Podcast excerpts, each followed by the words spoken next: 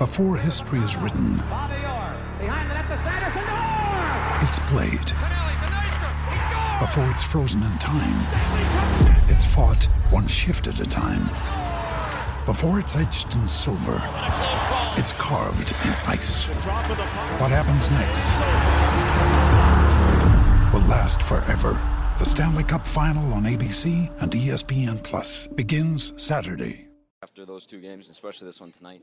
Yeah, it was two uh, were big for us. We wanted to go into the break with, with two wins in, within our division uh, and go in feeling uh, good about ourselves and, and have the opportunity to rest up and get back at in five. How did you see that play develop at the end, Darnell? And when did you know you could sneak up like that? Uh, I saw the puck come over the blue line and uh, Draker had it and we saw 1D, so I just took off and uh, he made a great play there to the middle and all I had to do was shoot hard.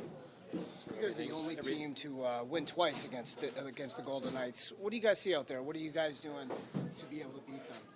You know, they're a, a fast team, very competitive. Um, you know, they're on you all over the ice, and then for us, it was just a matter of trying to match their, their work ethic and match their intensity. Uh, intensity.